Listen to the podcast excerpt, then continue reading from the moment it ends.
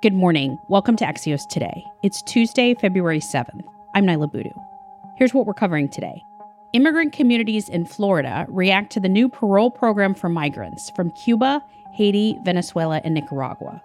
But first, an earthquake that killed thousands is another devastating blow to Syrians.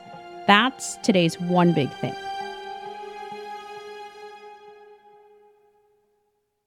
Early Monday morning local time, a magnitude 7.8 earthquake struck southern Turkey and northern Syria, with shocks felt as far away as Cyprus, Egypt, Lebanon, and Israel.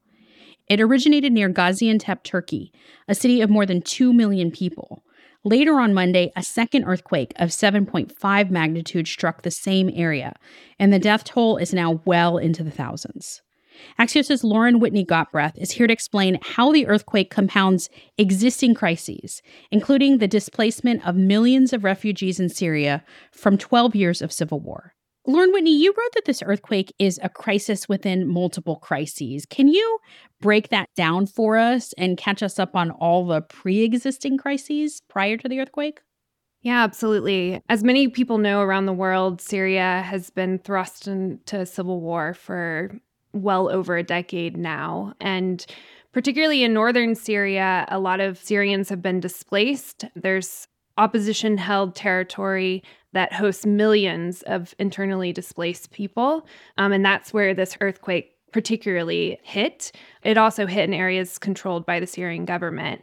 You also have refugees who pour into Gaziantep and other places in Turkey um, that were devastated. So these people have been displaced over and over and over again. So when this earthquake happened, my first thought was yet again, the Syrians are unfortunately experiencing destruction and devastation to unimaginable levels. Syria is also experiencing a really bad economic crisis at the moment. Because of the economic crisis and the war, you have a lot of health facilities that are overcrowded and unable to really respond to the destruction of this horrible earthquake. It's really unimaginable to think about how Syrians in Syria, but also Turkey, are going to sort of rise up from this. What do we know about what life is like on the ground in southern Turkey in northern Syria right now as we're experiencing this immediate aftermath of the earthquake? people are still in sort of rescue mode. So many buildings were flattened in this earthquake. I think there's a lot of hope that people will be found alive, but then also there were tons of aftershocks that happened and another really strong earthquake that happened. So I think there's still a lot of fear in both Turkey and in Syria as to what destruction may come during sort of these rescue operations. As we're talking about the international response, we saw both Ukraine and Russia pledging to help Syria as well as Israel and Palestine.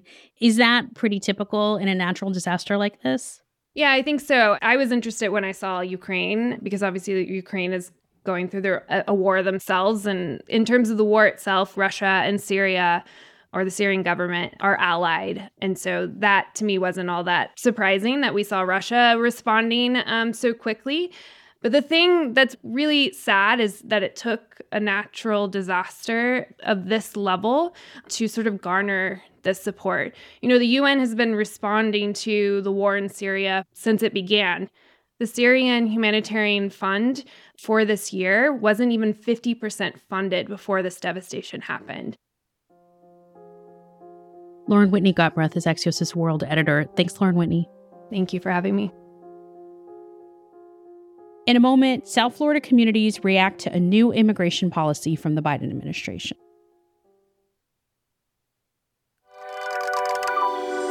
Welcome back to Axios Today. I'm Niala Boodhoo. It's been a month since President Biden announced a new immigration policy for migrants arriving from Cuba, Nicaragua, Haiti, and Venezuela, a parole program that admits up to 30,000 migrants a month. But what does this program look like for the people eager to take advantage of it? WLRN's America's editor, Tim Padgett, has been covering this from South Florida. Hi, Tim. Welcome to Axios Today. Hi, thanks very much. Tim, first, can you tell us how exactly this new parole program is working? It's so far working pretty well. At least that's what the Biden administration is telling us. The whole intent of this program was to keep people from making these dangerous journeys to the U.S. southern border, and I should say the overwhelmed crisis ridden U.S. southern border right now. And with the promise that if they stay home and apply for this parole program, they could come to the U.S. for two years and have a work permit if they have a sponsor here who can support them. And so far, it's been received enthusiastically both in those countries Cuba, Venezuela, Nicaragua, and Haiti, as well as here in the United States. So, Florida's Haitian immigrant population is bigger than anywhere else in the U.S. How is the community in South Florida reacting to this? Well, they're reacting to it enthusiastically, but more warily, I think, than the other communities from the other countries, Cuba, Venezuela, Nicaragua, are, because Haitians have a, a, longer and more acute history of risks here in the United States when it comes to their immigration status. So you have a lot of Haitians in the community who want to sponsor Haitians for this parole program, but they're very worried about what are the risks. What, for example, if the person I sponsor gets into legal trouble here during those two years? Does that then jeopardize my immigration status here?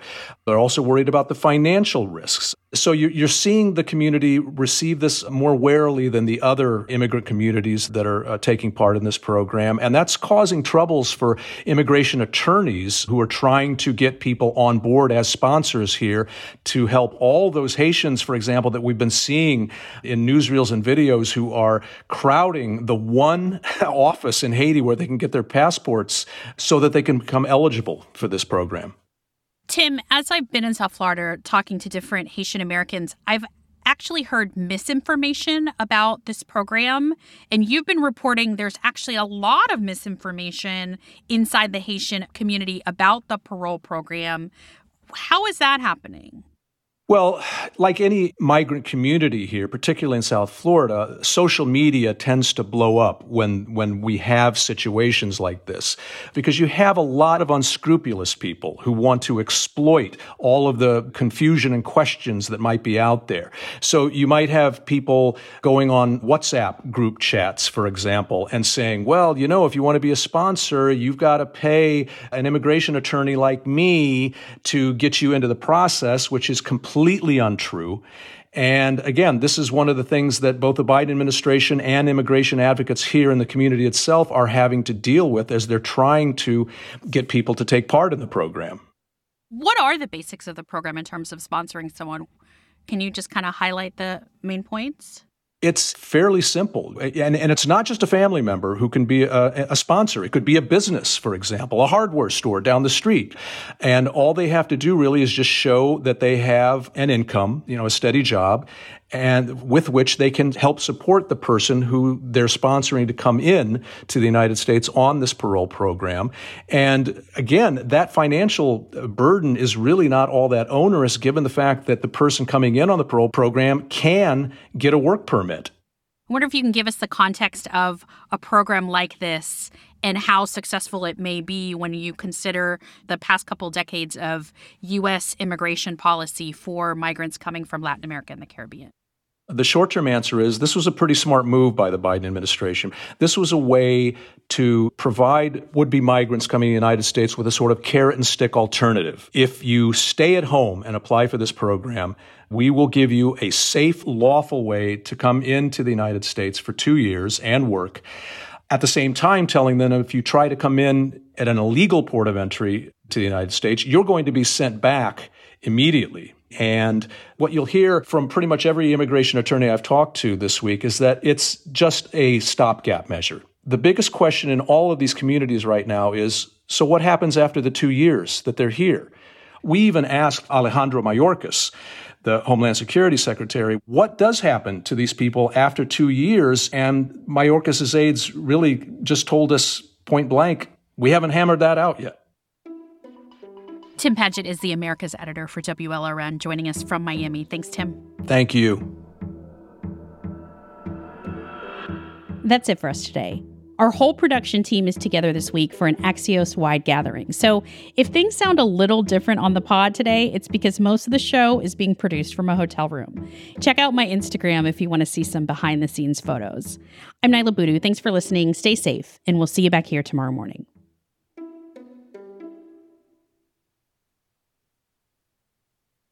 This week on the New Yorker Radio Hour, a talk with novelist Salman Rushdie. He survived a brutal attempt on his life last year, and he just published a new book. Salman Rushdie on the New Yorker Radio Hour from WNYC Studios. Listen wherever you get podcasts.